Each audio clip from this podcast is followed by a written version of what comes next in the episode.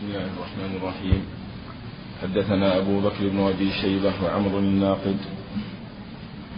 وزهير بن حرب قالوا حدثنا سفيان بن عيينة عن الزهري عن سعيد عن أبي هريرة رضي الله عنه عن النبي صلى الله عليه وسلم. حاء قال وحدثني محمد بن جعفر بن زياد أخبرنا قال أخبرنا إبراهيم يعني بن سعد عن الزهري عن سعيد وأبي سلمة عن أبي هريرة رضي الله عنه عن رسول الله صلى الله عليه وسلم. حاء قال وحدثني حرملة بن يحيى واللفظ له قال أخبرنا ابن وهب قال أخبرني يونس عن ابن شهاب. قال أخبرني أبو سلمة بن عبد الرحمن أن أبا هريرة رضي الله عنه قال سمعت رسول الله صلى الله عليه وسلم يقول إذا أقيمت الصلاة فلا تأتوها وأنتم تسعون. فلا تأتوها تسعون وأتوها تمشون وعليكم السكينة. فما أدركتم فصلوا وما فاتكم فأتموا. نعم وهذا فيه النهي عن الإسراع المشي إلى الصلاة وهو السعي.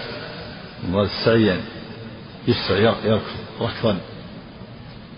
والنهي للتحريم إذا إذا سمعتم الإقامة فلا تأتوها وأنتم تسعون وأتوها وأنتم تمشون.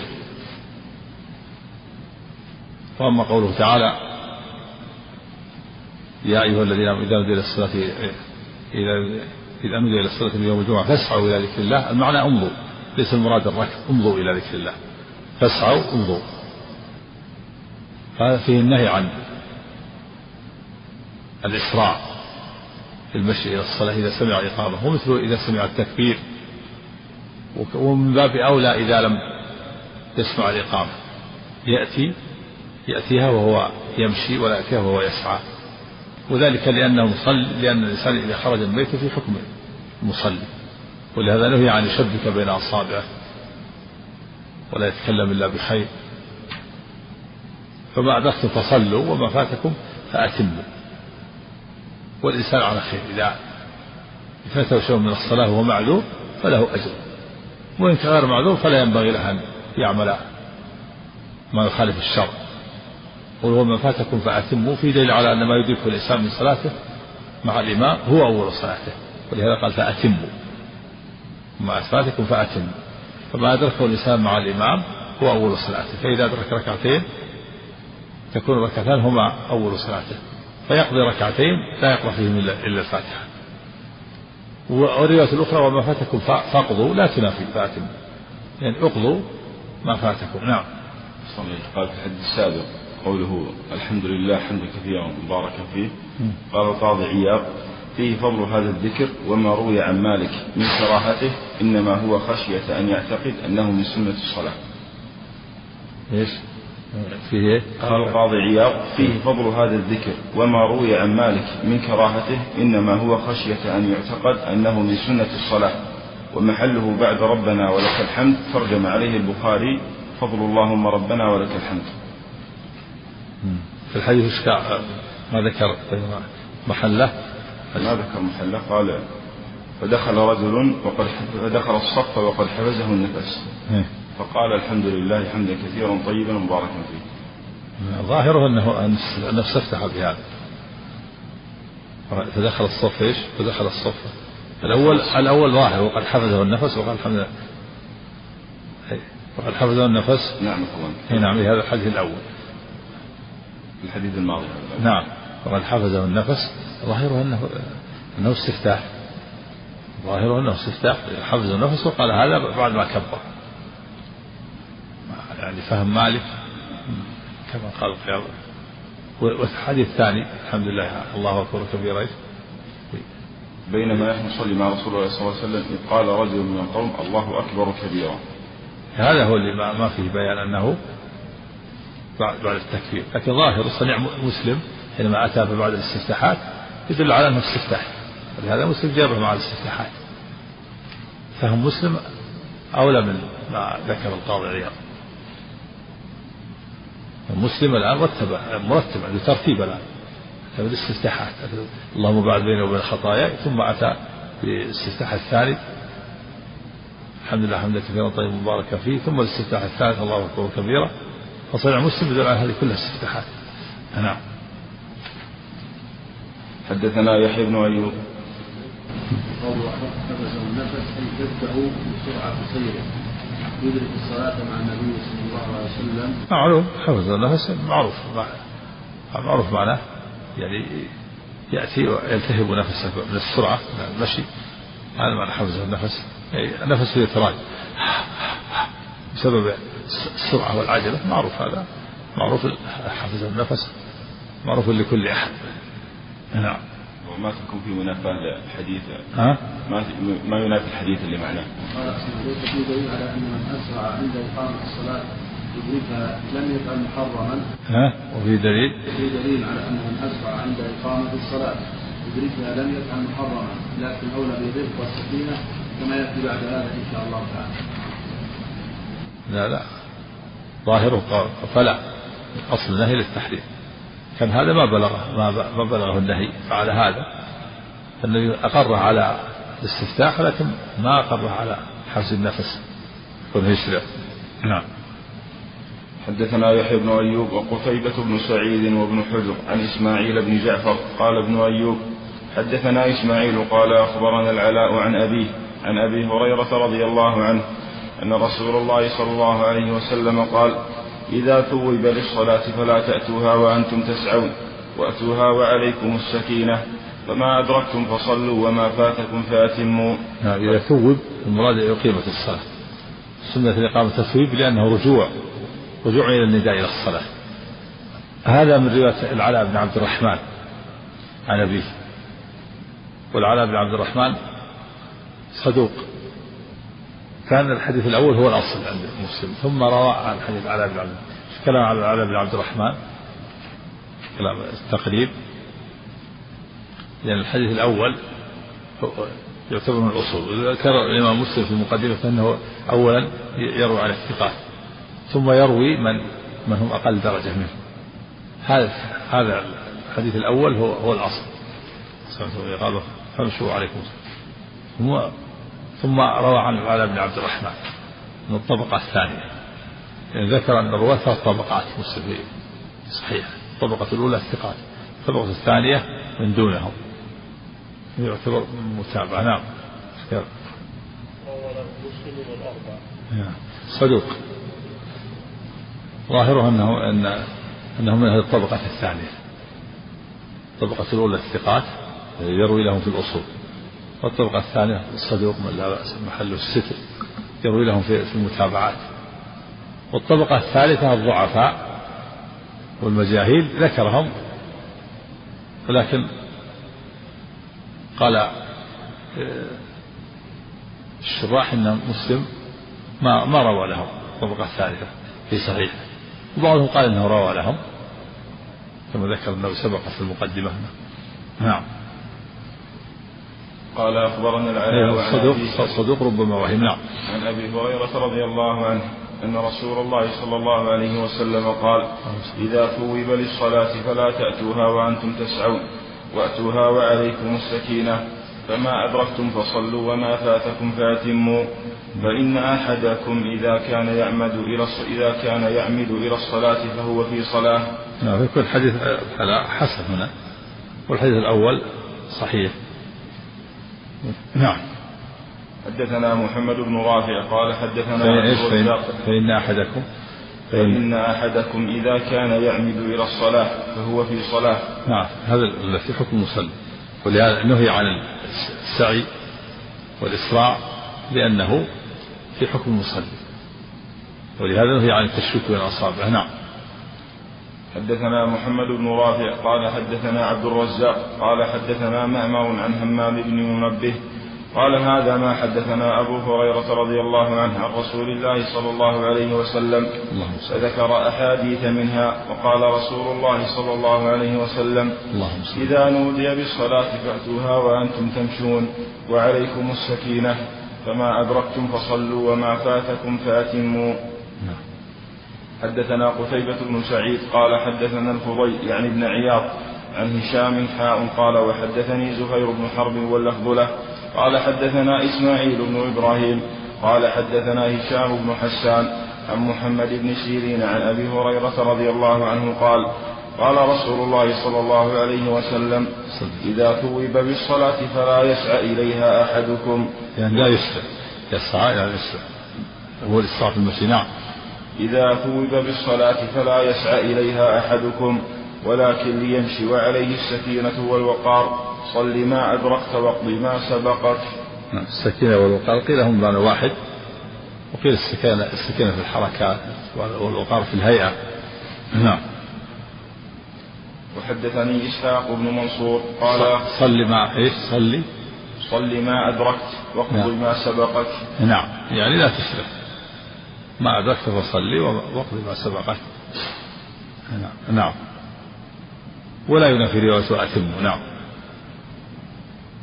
وحدثني إسحاق بن منصور قال أخبرنا محمد بن المبارك الصوري قال حدثنا معاوية بن سلام قال حدثنا معاوية بن سلام عن يحيى بن أبي كثير قال أخبرني عبد الله بن أبي قتادة أن أباه أخبره قال بينما نحن نصلي مع رسول الله صلى الله عليه وسلم فسمع جلبة فقال ما شأنكم؟ قالوا استعجلنا إلى الصلاة. قال فلا تفعلوا إذا أتيتم الصلاة فعليكم السكينة فما أدركتم فصلوا وما سبقكم فأتموا. نعم. وحدثنا أبو بكر بن أبي شيبة قال حدثنا معاوية بن هشام قال حدثنا شيبان بهذا الإسناد. وحدثني محمد بن حاتم وعبيد الله بن سعيد. قال حدثنا يحيى بن سعيد عن حجاج الصواف قال حدثنا يحيى بن أبي كثير عن أبي سلمة وعبد الله بن أبي قتادة عن أبي قتادة رضي الله عنه قال قال رسول الله صلى الله عليه وسلم إذا أقيمت الصلاة فلا تقوموا حتى تروني. يعني لئلا يشق عليهم لأن قد يتأخر النبي صلى الله عليه وسلم قد يقيم بلال. بلال يراقب النبي صلى الله عليه وسلم. مجرد ما يراه من بعيد يقيم يقيم الصلاة. فقد يطول عليهم هذا من باب الشفقة عليهم عليه الصلاة والسلام. نعم. وقال ابن حاتم إذا أقيمت أو نودي. وحدثني أبو بكر بن أبي شيبة قال حدثنا سفيان بن عيينة عن معمر قال أبو بكر. وحدثنا ابن علية عن حجاج بن أبي عثمان حاء قال وحدثنا إسحاق بن إبراهيم. قال أخبرنا عيسى بن يونس وعبد الرزاق عن معمر. وقال إسحاق وأخبرنا أبو ألو... وقال إسحاق وأخبرنا الوليد بن مسلم عن شيبان كلهم عن يحيى بن أبي كثير عن عبد الله بن أبي قتادة عن أبيه عن النبي صلى الله عليه وسلم. وزاد إسحاق في روايته حديث معمر. وزاد إسحاق في روايته حديث معمر وشيبان حتى تروني قد خرجت. حدثنا هارون بن معروف وحرملة بن يحيى قال حدثنا ابن وهب قال أخبرني يونس عن ابن شهاب قال أخبرني أبو سلمة بن عبد الرحمن بن عوف سمع أبا هريرة رضي الله عنه يقول أقيمت الصلاة فقمنا فعدلنا الصفوف قبل أن يخرج إلينا رسول الله صلى الله عليه وسلم. فأتى رسول الله صلى الله عليه وسلم حتى إذا قام في مصلاه قبل أن يكبر ذكر فانصرف. وقال لنا مكانكم فلم نزل قياما ننتظره حتى خرج إلينا وقد اغتسل ينطف رأسه ماء فكبر فصلى بنا. هذا فيه أنهم وقفوا قياما ينتظرونه قد اغتسل قد يحتاج إلى وقت. وكان عليه بيت النبي صلى الله عليه وسلم جوار المسجد اغتسل سريعا وأتى. هذا يدل على أنه قوله لا تقوم حتى تروني من باب الرفق بهم ليس على سبيل الوجوب ولهذا أقرهم على القيام. ذهب واغتسل وهم قيام ثم كبر وأقرهم. فدل على أن قوله لا تقوموا حتى تروني هذا من باب الرفق بهم ليس إلزاما. نعم. إن أحبوا أن يقوموا قبل ذلك فلا بأس إذا شق عليهم. نعم. وحدثني زهير بن حرب قال حدثنا الوليد بن مسلم قال حدثنا أبو عمرو بن عن الأوزاعي قال حدثنا الزهري عن أبي سلمة عن أبي هريرة رضي الله عنه قال أقيمت الصلاة وصف الناس صفوفهم وخرج رسول الله صلى الله عليه وسلم فقام مقامه فأومأ إليهم بيده أن مكانكم فخرج وقد اغتسل ورأسه ينطف الماء فصلى بهم. وحدثني وهذا في دل على أن النبي صلى الله عليه وسلم يحصل له النسيان كغيره عليه الصلاة والسلام. وهذا من حكمة الله سبحانه وتعالى حتى يكون تشريع للأمة. فإذا كان الإمام نسي الوضوء فإنه يرجع. إذا لم يكبر يتوضأ ويقول انتظره الناس. فإن شق عليهم قدموا واحدا. كان يتأخر أو هو قدم واحدا أما إذا صلى ثم تذكر في أثناء الصلاة فإنه يقطع الصلاة يتأخر ويقدم ويتم بهم الصلاة. نعم. سواء سبقه الحدث أو لم يسبقه على الصحيح. وذهب بعض أهل العلم من الحنابلة وغيرهم إلى أنه إن كان سبقه الحدث فإنه فإن يستعرفون الصلاة من جديد.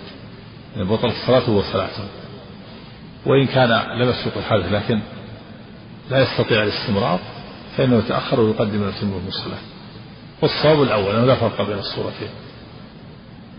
لقوله صلى الله عليه وسلم في حديث هريرة الذي رواه البخاري يصلون لكم. فإن أصابوا فلكم ولهم وإن أخطأوا فلكم وعليهم نعم. وحدثني إبراهيم بن موسى قال أخبرنا الوليد بن مسلم عن الأوزاعي عن الزهري قال حدثني أبو سلمة عن أبي هريرة رضي الله عنه أن الصلاة كانت تقام لرسول الله صلى الله عليه وسلم فيأخذ الناس مصافهم قبل أن يقوم النبي صلى الله عليه وسلم مقامه. وحدثني سلمة بن شبيب قال حدثنا الحسن بن أعين قال حدثنا زهير قال حدثنا سماك بن حرب عن جابر بن سمرة رضي الله عنه قال كان بلال يؤذن إذا دحضت فلا يقيم حتى يخرج النبي صلى الله عليه وسلم فإذا خرج أقام الصلاة حين يراه. إذا دحضت يعني زالت الشمس يعني الظهر يعني إذا زالت الشمس فلا يقيم حتى يرى النبي صلى الله عليه وسلم. نعم. وكان يراقب النبي صلى الله عليه وسلم ويقيم والناس لا يرونه. كان جعل له علامة جعل له النبي علامة أنه إذا رآه أو وقت يقيم وقد يقيم النبي في بيته. نعم. بعض الروايات فأتاه المؤذن فآذنه. هذا في صلاة الفجر. صلاة الفجر يأتي يأتي يصلي ركعتين. نعم. وحدثنا يحيى بن يحيى قال قرأت على مالك عن ابن شهاب عن أبي سلمة بن عبد الرحمن عن أبي هريرة رضي الله عنه أن النبي صلى الله عليه وسلم قال من أدرك ركعة من الصلاة فقد أدرك الصلاة. وحدثني حرملة بن يحيى قال أخبرنا ابن وهب. قال أخبرني يونس عن ابن شهاب عن أبي سلمة بن عبد الرحمن عن أبي هريرة رضي الله عنه أن رسول الله صلى الله عليه وسلم قال من أدرك ركعة من الصلاة مع الإمام فقد أدرك الصلاة. نعم هذا في دليل على أن الجماعة إنما تدرك بإدراك ركعة. إذا أدرك ركعة مع الإمام فقد أدرك الصلاة. أما إذا أدرك قلب من ركعة فلا يدرك فضيلة الجماعة. لكن كان معذور فله أجر كان معذور له أجره يقول النبي صلى الله عليه وسلم إن بالمدينة لرجالا ما سرتم مسيرا ولا قطعتم واديا إلا وهم معكم حبسهم العلم. إذا كان معذور يشتغل بشرط الصلاة أو مريض فله أجر من حضر الجماعة. وذهب بعض العلماء إلى أنه إذا أدرك مع الإمام بمقدار تكبيرة الإحرام أدرك الجماعة. لكن هذا قول مرجوح. مثل الحنابلة والجماعة لأنه يدرك الصلاة بإدراك جزء منها. إذا أدرك كبر وجلس قبل أن يسلم الإمام أدرك فضل الصلاة. والصواب أنه لا يدركها إلا بركعة لا تدرك الجماعة إلا بركعة والجمعة لا تدرك إلا بركعة والوقت لا يدرك إلا بركعة فإذا أدرك من الوقت ركعة قبل أن يخرج الوقت فقد صلى في الوقت. تكون الصلاة أداء أما إذا أدرك أقل من ركعة فلا. كذلك الجمعة إذا أدرك ركعة يضيف إليها أخرى تكون جمعة. وإن أدرك أقل من ركعة يصلي أربعة يصليها ظهرا إذا دخل الوقت. نعم. فإذا الوقت يدرك بالركعة. والجماعة تدرك بالركعة والجمعة تدرك بالركعة أيوة. نعم. وحدثنا أبو بكر بن أبي شيبة وعمر بن ناقد وزهير بن حرب قالوا حدثنا سفيان بن عيينة. حاء قال وحدثنا أبو كريب. قال أخبرنا ابن المبارك عن مأمر والأوزاعي ومالك بن أنس ويونس. حاء قال وحدثنا ابن نمير. قال حدثنا أبي. حاء قال وحدثنا ابن المثنى قال حدثنا عبد الوهاب. جميعا عن عبيد الله كل هؤلاء عن الزهري. عن أبي سلمة عن أبي هريرة رضي الله عنه عن النبي صلى الله عليه وسلم بمثل حديث يحيى عن مالك. وليس في حديث أحد منهم مع الإمام. وفي حديث عبيد الله قال فقد أدرك الصلاة كلها. حدثنا يحيى بن يحيى. قال قرأت على مالك عن زيد بن أسلم. عن عطاء بن يسار وعن بسر بن سعيد وعن الأعرج حدثوه عن أبي هريرة رضي الله عنه أن رسول الله صلى الله عليه وسلم قال من أدرك ركعة من الصبح قبل أن تطلع الشمس فقد أدرك الصبح ومن أدرك ركعة من العصر قبل أن تغرب الشمس فقد أدرك العصر. نعم هذا فيه دليل على أنه إذا أدرك ركعة قبل أن تطلع الشمس صارت أضاف إليه أخرى وصارت الصلاة كلها أداء وإذا أدرك ركعة قبل أن تغرب الشمس صلى بقية الصلاة ثلاث ركعات وأدرك الصلاة في الوقت. لكن ليس له أن يؤخر الفجر إلى قرب طلوع الشمس. يأثم إذا أخرها عمدا.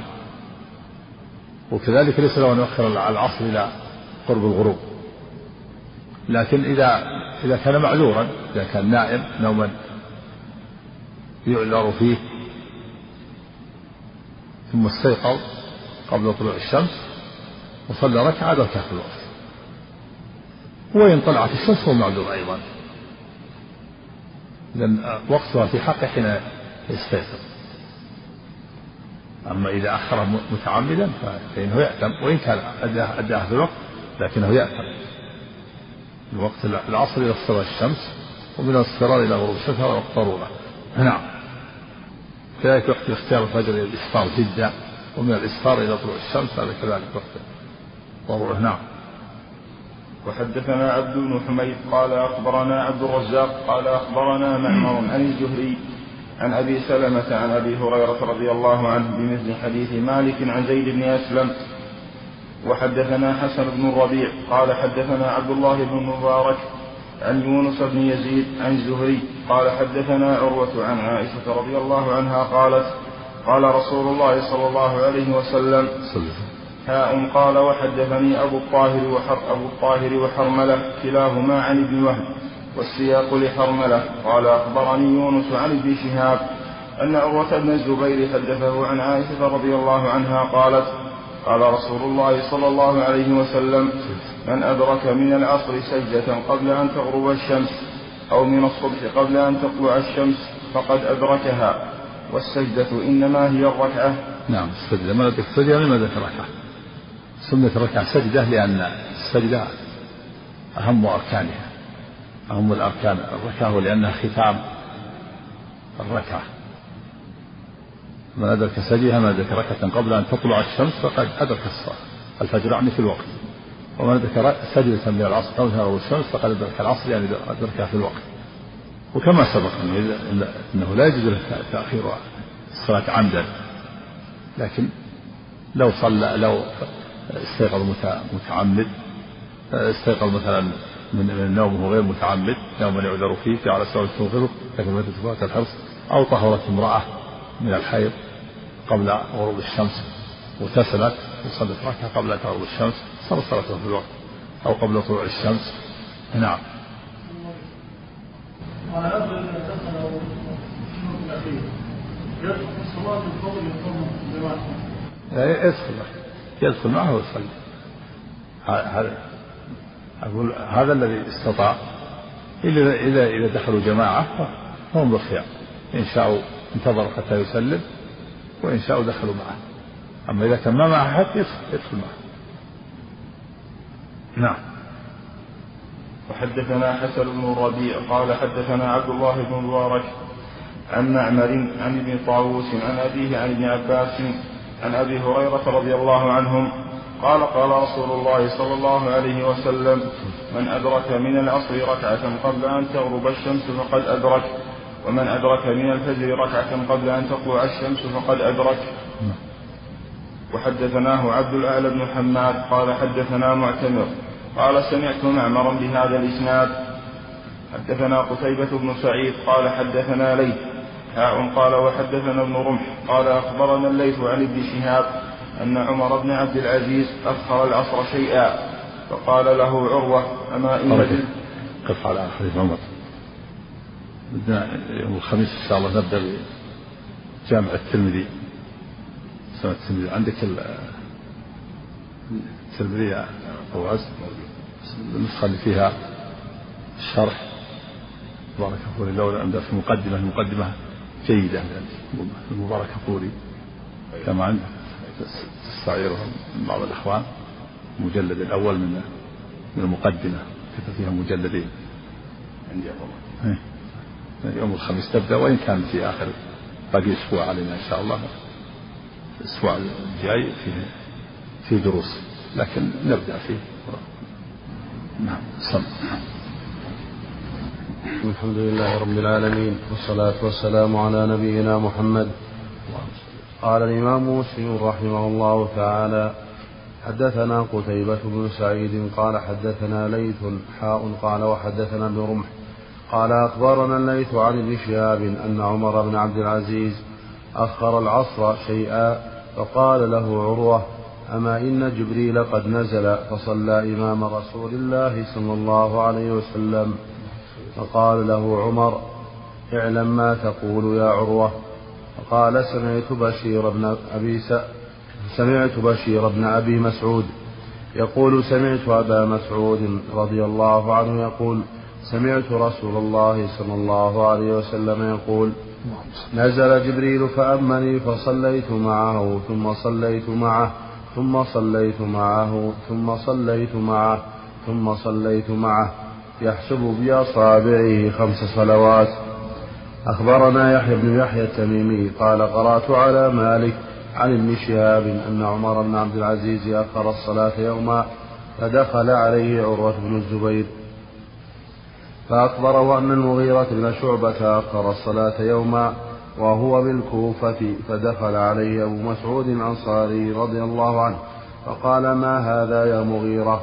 أليس قد علمت أن جبريل نزل فصلى فصلى رسول الله صلى الله عليه وسلم؟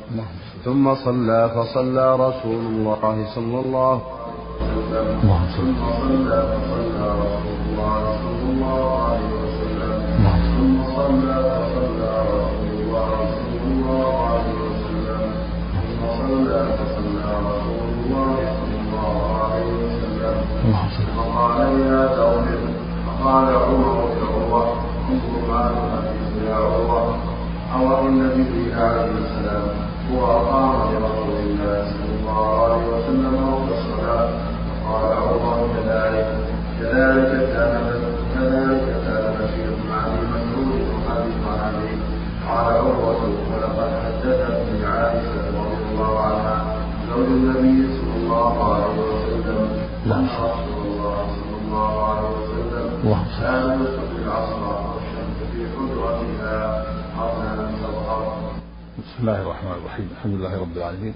والصلاة والسلام على أشرف الأنبياء والمرسلين نبينا محمد وعلى آله وصحبه أجمعين. أما بعد فهذه الأحاديث فيها بيان وجوب أداء الصلاة في أوقاتها. فإن الله تعالى حددها بأوقات محددة لا تتقدم ولا تتأخر. قال الله تعالى إن الصلاة كانت على المؤمنين كتابا موقوتا أي مفروضة في الأوقات. وفي هذا حديث عروة أن جبريل أما النبي صلى الله عليه وسلم في أوقات الصلوات الخمس. وكما سيأتي أنه أمه في يومين اليوم الأول أمه في في أول في أول الوقت في الصلوات الخمس. وأمه في اليوم الثاني في آخر الوقت. وقال الصلاة ما بين هذين. الصلاة محددة بأوقات فجبريل أما النبي صلى الله عليه وسلم بوحي من الله عز وجل. وفيه نصيحة الأمراء مشروعية النصيحة للأمراء إذا خالفوا إذا خالفوا السنة. لأن عروة دخل على عمر بن عبد العزيز لما أخر الصلاة شيئا على عادة بني أمية. وكان هذا لما كان أميرا على المدينة الوليد بن عبد الملك. كان يؤخر الصلاة على عادة بني أمراء بني أمية في تأخير الصلاة. ثم بعد ذلك ظهرت له السنة فاستقام عليها ولزمها. رضي الله عنه ورحمه. وكذلك المغيرة لما كان أمير على الكوفة لما أخر الصلاة أنكر عليه أبو مسعود الأنصاري. أبو مسعود الأنصاري دخل على المغيرة لما لما دخل على المغيرة. ولما أخر المغيرة لما كان أميرا على الكوفة. لا قبل. لما دخل لما أخر المغيرة من شعبة. نعم نعم. نعم أبو مسعود. مسعود الأنصاري. أبو مسعود الأنصاري أنكر على المغيرة بن شعبة لما كان أمير على الكوفة تأخيره عن الصلاة تأخيره للصلاة. وكذلك عروة بن الزبير أنكر على عمر بن عبد العزيز في مشروعية النصيحة للأمراء والإنكار عليهم بما بما يناسب حالهم من الإنكار. لأن إنكار على على الولاة ونصيحة الأمراء يسلك فيها المسلك. المناسب من غير أن يكون هناك فتنة وأن يكون هناك تشهير نعم. محتمل محتمل وعادة كانوا يؤخرون كانوا يؤخرون. سيأتي عن أنس رضي الله عنه أنه أنهم لما صلوا الظهر ودخلوا عليه وجدوه يصلي العصر. في اللفظ الآخر قال لهم قوموا صلوا العصر الآن. فقالوا صلينا الظهر الآن. قال هكذا صلوا العصر. أمر هكذا. ظاهر أنه أنه أخر الصلاة إلى آخر وقتها إلى آخر وقت الظهر. نعم. كان لعلهم لعلهم لانشغالهم بأمور تتعلق بحياتهم وأمورهم المعيشية وسياستهم. ولكن ليس هذا بعذر المقصود أنها أنهم ظاهر أنهم يؤخرون الصلاة عن إلى آخر وقتها. يعني يؤخرون عن وقتها المختار. فلذلك أنكر عليه عروة أنكر على عمرو بن العزيز وأنكر أبو مسعود الأنصاري على المغيرة بن شعبة. نعم. يعني تأمل يعني يريد أن يتثبت. نعم. حدثنا أبو بكر بن شيبة وعمر قال حدثنا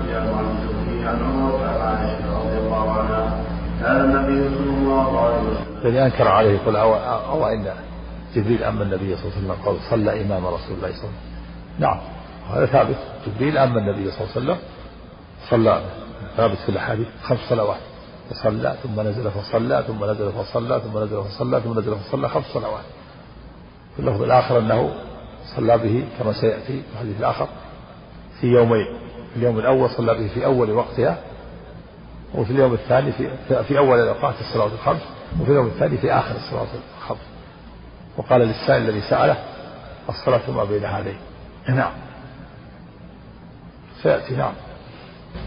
حدثنا بكر بن ابي شيبه وابو ناقد قال عمرو حدثنا سفيان عن الزهري عن عروة عن عائشة رضي الله عنها كان النبي صلى الله عليه وسلم يصلي العصر والشمس طالعه في حجرته لم يكن الفيء بعد.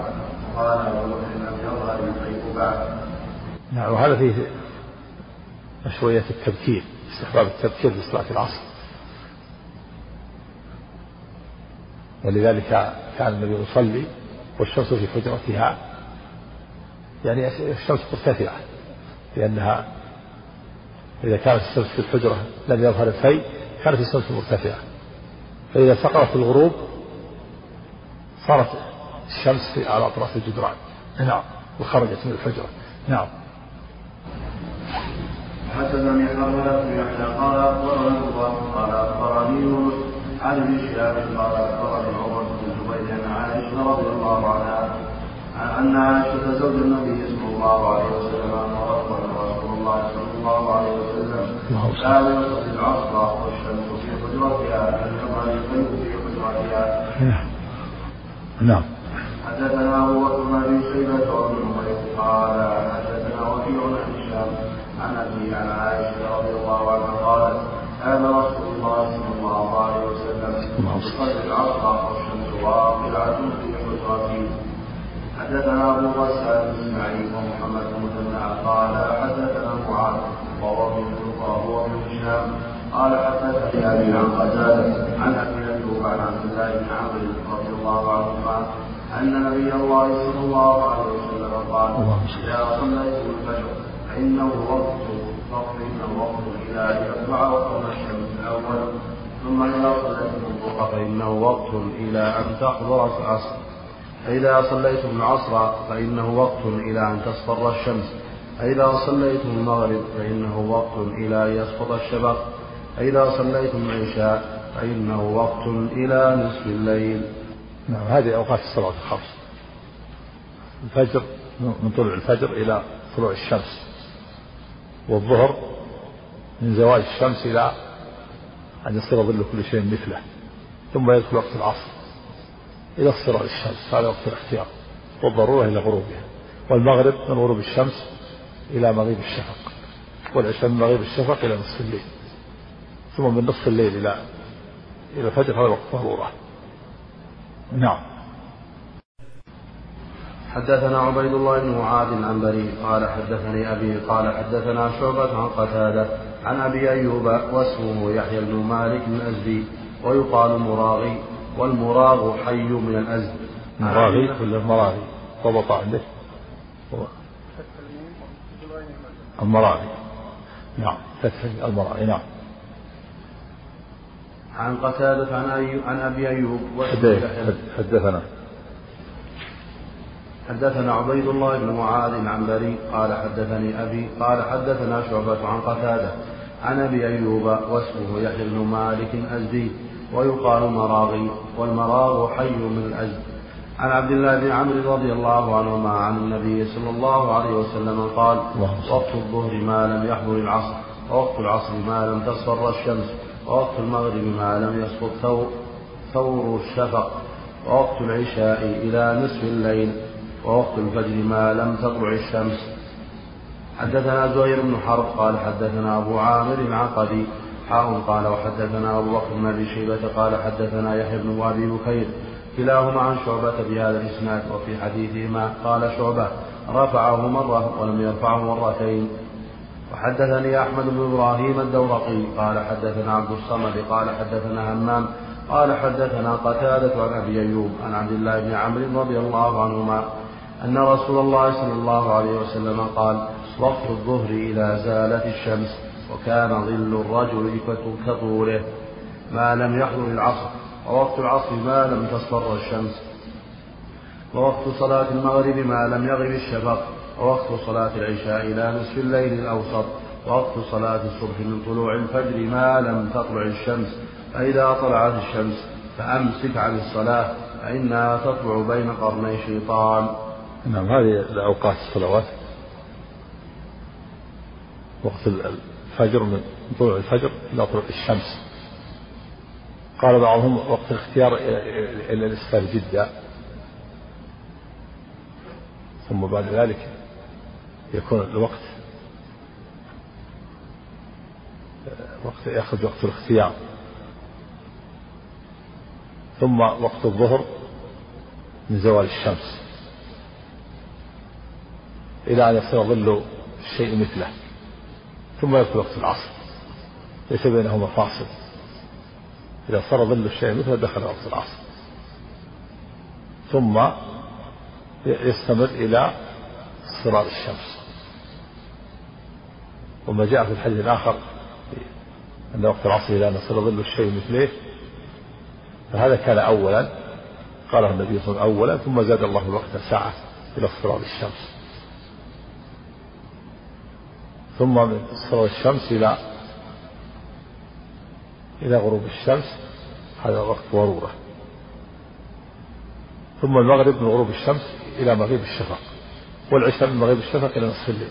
إذا خرج وقت المغرب دخل وقت العشاء. ليس بينهما فاصل المغيب إذا غاب الشفق خرج وقت المغرب ودخل وقت العشاء. فلهذا جاء لما جاء في الحديث الذي مرنا النبي صلى وسلم أربعة ثمانية وسبعة في المدينة. جاء في رواية النساء أنه صلى صلاة سورية. جمع جمعا سوريا يعني صلى الظهر في آخر وقتها أربع ركعات. ثم صار ظل الشيء مثله فدخل وقت العصر فصلى العصر أربع ركعات في آخر وقتها. فكل صلاة وقعت في وقتها. الظهر في آخر وقتها والعصر في أول وقتها. وكذلك المغرب. أخر المغرب إلى قرب مغيب الشفق. صلى ثلاث ركعات ثم غاب الشفق فصلى أربع ركعات فهو جمع صوري لأنه ليس بينهما فاصل الصحيح نعم. أما العشاء وقت الاختيار إلى نصف الليل. ومن نصف الليل وقت ضرورة والفجر إلى طلوع الشمس. إذا طلع الشمس تطلع بين قرني الشيطان. قيل المراد بقرن الشيطان جانب جانبي رأسه. فهو يدني رأسه من الشمس حتى يكون سجوده كفار له كأن كأنهم يسجدون له. إذا طلعت الشمس سجد له الكفار فهو يحب أن يسجدوا له. فيدني رأسه من الشمس حتى تكون بين قرنيه ف فيصير كأن كأنهم يسجدون له. نعم. قولك أمسك. معي يعني تأخير أمسك لا لا هذا مجمل. وهذا مجمل. الحديث مجمل. هذه الأخرى بينتها نعم. الفريضة ما ما لها وقت نهي. متى ما استيقظ الحديث الآخر من نمى عن صلاة نفسها فليصلي إذا ذكرها. لا كفارة لها إلا ذلك. وإنما هذا عن النافلة يعني. نافلة ما يصلي حتى ترتفع الشمس. نعم. وحدثني أحمد بن يوسف الأزدي قال حدثنا عمر بن عبد الله بن رزين قال حدثنا إبراهيم يعني بن طهمان عن الحجاج وابن حجاج وهو ابن حجاج عن قتادة عن أبي أيوب عن عبد الله بن عمرو بن عمرو بن العاص رضي الله عنهما أنه قال سئل رسول الله صلى الله عليه وسلم عن وقت الصلوات فقال وقت صلاة الفجر ما لم يطلع قرن الشمس الأول ووقت صلاة الظهر إذا زالت الشمس. عن بطن السماء ما لم يحضر العصر ووقت صلاة العصر ما لم تصفر الشمس ويسقط قرنها ويسقط قرنها الأول. ووقت صلاة المغرب إذا غابت الشمس ما لم يسقط الشفق ووقت صلاة العشاء إلى نصف الليل. حدثنا يحيى بن يحيى التميمي. نعم ويجمع بين بين ما جاء أن وقت المغرب أنه أن جبريل صلى بالنبي صلى الله عليه وسلم في وقت المغرب يومين متواليين في وقت واحد. أن هذا كان أولا ثم زاد الله الوقت ساعة وقت المغرب اتسع إلى مغيب الشفق نعم. حدثنا يحيى بن يحيى التميمي قال أخبرنا عبد الله بن يحيى بن أبي كثير قال سمعت أبي يقول لا يستطاع العلم براءة وهذا ذكر عن الشافعي لو إن أن مذهب الشافعي رحمه الله معتمد مذهب الشافعي أن وقت المغرب بمقدار ما يتوضأ الإنسان ويستر عورته ويصلي ثلاث ركعات. قال هذا هذه رواية أو هذا قول؟ قول مرجوح هذا على ما جاء أولا والصواب أن وقت المغرب ممتد كما في هذه الأحاديث. ممتد من غروب الشمس إلى مغيب الشفق ويقارب ساعة أو ساعة وعشر دقائق. أو ساعة وربع مثلا أو أو ساعة وثلث يعني ممتد طويل. نعم. لكنه أقصر الأوقات. يعني تقريبا كذا قليل أقصر الأوقات. كذا وقت الفجر كذلك. وقت الفجر يقارب كذلك ساعة ونصف أو أو ساعة ثلث. من طلوع الفجر إلى مغيب الشمس إلى طلوع الشمس يقارب ساعة ونصف ساعة ثلث نعم. حدثنا يحيى بن يحيى التميمي قال أخبرنا عبد الله بن يحيى بن أبي كثير قال سمعت أبي يقول لا يستطاع العلم براحة الجسم. هذا ليس حديث روى عن يحيى بن كثير. قال الشراح إن مسلم رحمه الله ذكر هذا لأنه تعب في سياق هذه الأسانيد وضبطها. وأعجبها أيضا سياق اسانيد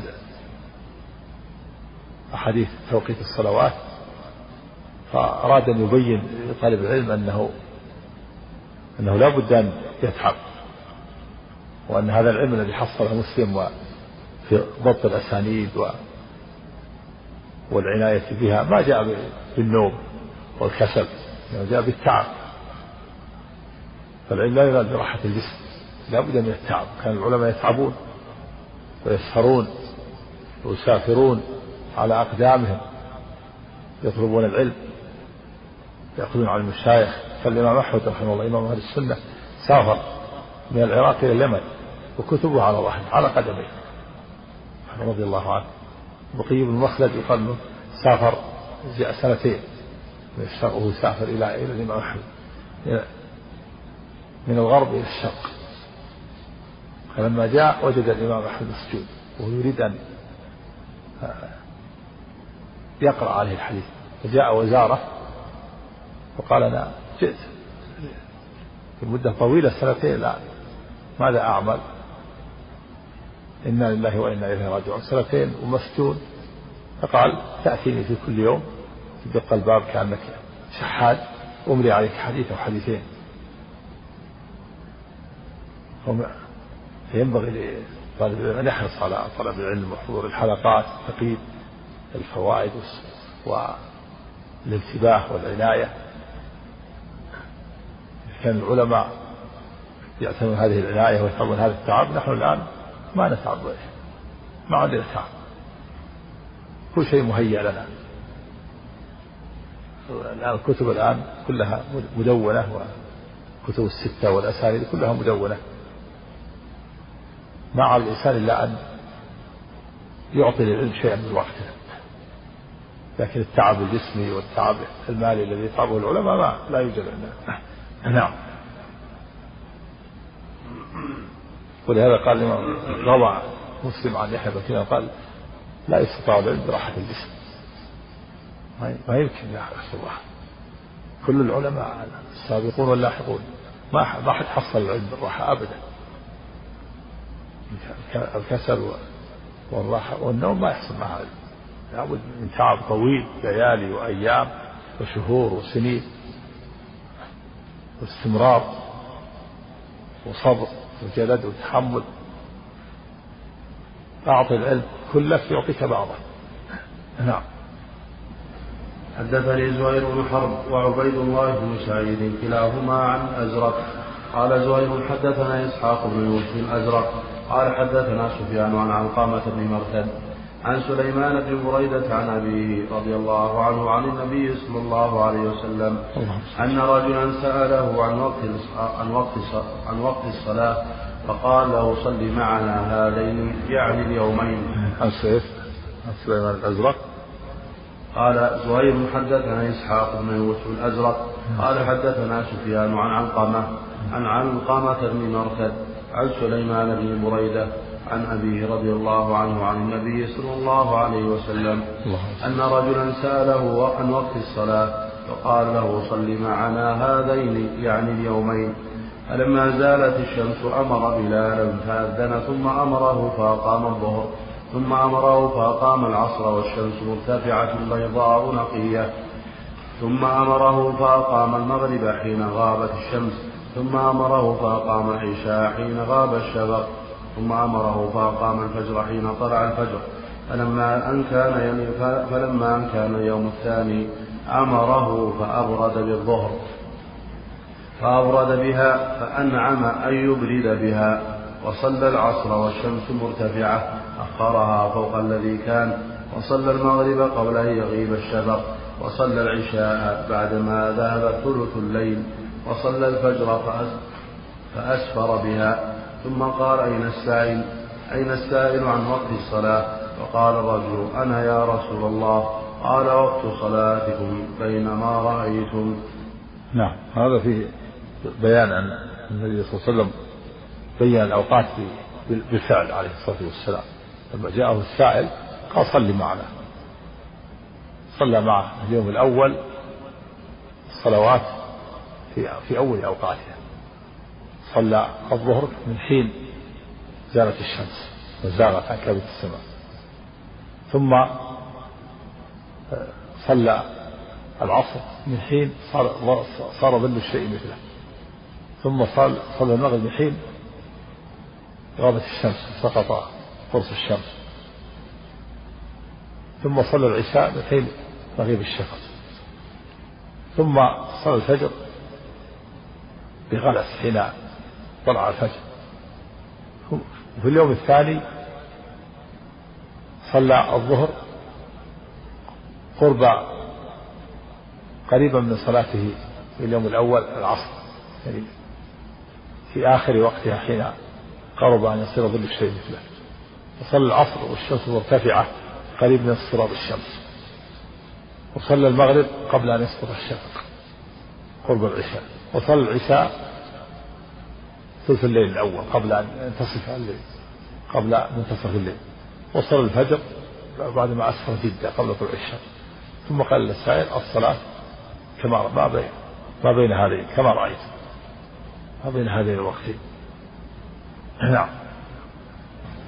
وحدثني إبراهيم بن محمد بن عرعرة السامي قال حدثنا حرمي بن عمارة قال حدثنا شعبة عن علقمة بن مرثد عن سليمان بن بريدة عن أبيه رضي الله عنه أن رجلا أتى النبي صلى الله عليه وسلم فسأله عن مواقيت الصلاة فقال شد معنا الصلاة فأمر بلالا فأذن بغلس. فسأله. فسأله عن مواقيت الصلاة. نعم. فقال اشهد معنا الصلاة. يعني أحضر معنا الصلاة. نعم. فأمر بلالا فأذن بغلس. فصلى الصبح. بغلس يعني اختلاط. ضوء الصبح بظلام الليل يعني مبكر. قال السنة في الفجر كان النبي يصليها بغلس يعني بعد تحقق طلوع الفجر لكن في ظلمة. ظلمة ضياء الصبح مختلط بظلمة الليل. لكن بعد طلوع الفجر وتحقق الفجر يتحقق بالمشرق الصبح يظهر الصبح. واضح. في المشرق يكون الصبح واضح وظاهر ولكن الجهات الأخرى في في ظلام إذا تحقق طلوع الفجر دخل دخل وقتها. نعم. وقال شد معنا الصلاة فأمر بلالا فأذن بغلس فصلى الصبح حين طلع الفجر ثم أمره بالظهر حين زالت الشمس عن بطن السماء ثم أمره بالعصر والشمس مرتفعة ثم أمره بالمغرب حين وجبت الشمس. ثم أمره بالعشاء حين وقع الشفق ثم أمره الغد فنور بالصبح ثم أمره نور يعني أسفر بها يعني أخرها حتى أسفر قبل طلوع الشمس. نعم. ثم أمره الغد فنور بالصبح ثم أمره بالظهر فأبرد ثم أمره بالعصر والشمس بيضاء نقية.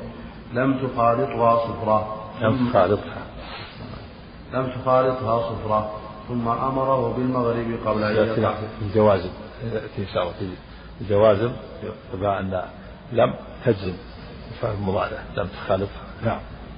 ثم أمره الغد فنور بالصبح ثم أمره بالظهر فأبرد ثم أمره بالعصر والشمس بيضاء نقية لم تخالطها صفرة. ثم أمره بالمغرب قبل أن يقع الشفق. ثم أمره بالعشاء عند ذهاب ثلث الليل أو بعضه. شك حرمي. فلما أصبح قال أين السائل؟ عند بعد ذهابه ثم العشاء. ثم ثم أمره بالمغرب قبل أن يقع الشفق.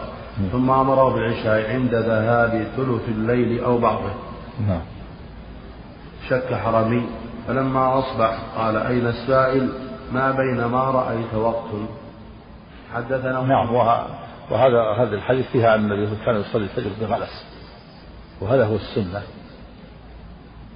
الحديث الصحيحة في فيها أن النبي يصلي بغلس يعني مبكر بعدما حقق طلوع الفجر. وأما حديث أسفروا بالفجر أعظم الأجر فهو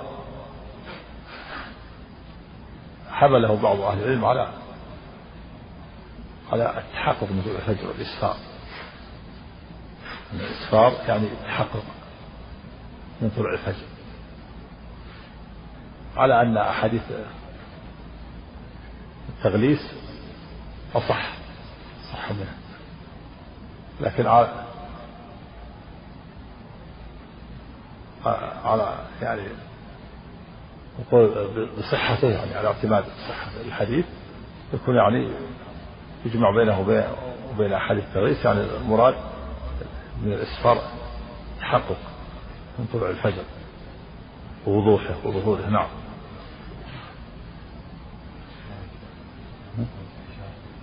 نعم. إلى نصف الليل. كل هذا وقت اختيار. إلى نصف الليل. وهو أفضل كما سبق في الأحاديث. النبي قال إنه لا وقتها لما أخر الصلاة يوما. قال إنه لا وقتها لولا أن أشق على وقت. يعني وقتها المختار أفضل. ولهذا يقول العلماء وتأخيرها إلى ثلث الليل أفضل إن يقول الحنابلة ليس وتأخيرها إلى ثلث الليل. أفضل إن كل وقت وقت اختيار. لكن ينبغي الإنسان يعني تقدم قبل النصف قبل نصف الليل حتى يحتاط للوقت. لأنه أخر إلى قرب إلى قرب نصف الليل صار في خطر خطر خروج الوقت. يصلي في ثلث الليل الأول يعني ثلث الليل حتى يحتاط. الوقت إلى نصف الليل. نعم. هذا كل وقت اختيار. وأما بعد نصف الليل وقت ضرورة. نعم. ها؟ إيش؟ إيه. عند ثالث الليل. إذا أمره بالعشاء بعد نصف الليل يعني أو إذا صور نصف الليل خرج الوقت. يعني قبل أن يخرج الليل حتى يصلي في الوقت. لو قال أمره بالعشاء نصف الليل وش يكون؟ خرج الوقت. حتى لا يخرج الوقت في آخر الوقت. نعم نعم. صلى الله عليه وسلم قال اشهد معنا الصلاة فأمر بلال فأذن بغلس. يعني قال القرطبي أذن فيه دليل على أن الأذان الإقامة تسمى أذان. هل هو هذا هو المقصود به الإقامة أو الأذان؟ إيش؟ قال قال اشهد معنا الصلاة فأمر بلالا فأذن بغلس. القرطبي يقول أحسن عليك أي أقام فسمى الإقامة أذانا إذ يحصل بها الإعلام بحضور الصلاة والشروع فيها الأذان تسمى لا شك الإقامة تسمى أذان محتمل محتمل. يعني يأذن يعني أقام الصلاة بغلس يعني. أو أن المراد أذن ثم أقام في الحال محتمل هذا. ونووي ما تكلم عليها. نووي ما تكلم عليها. محتمل. الأصل أنه أذن بغلس يعني بعد بعد تحقق الفجر ثم أقام الصلاة. نعم.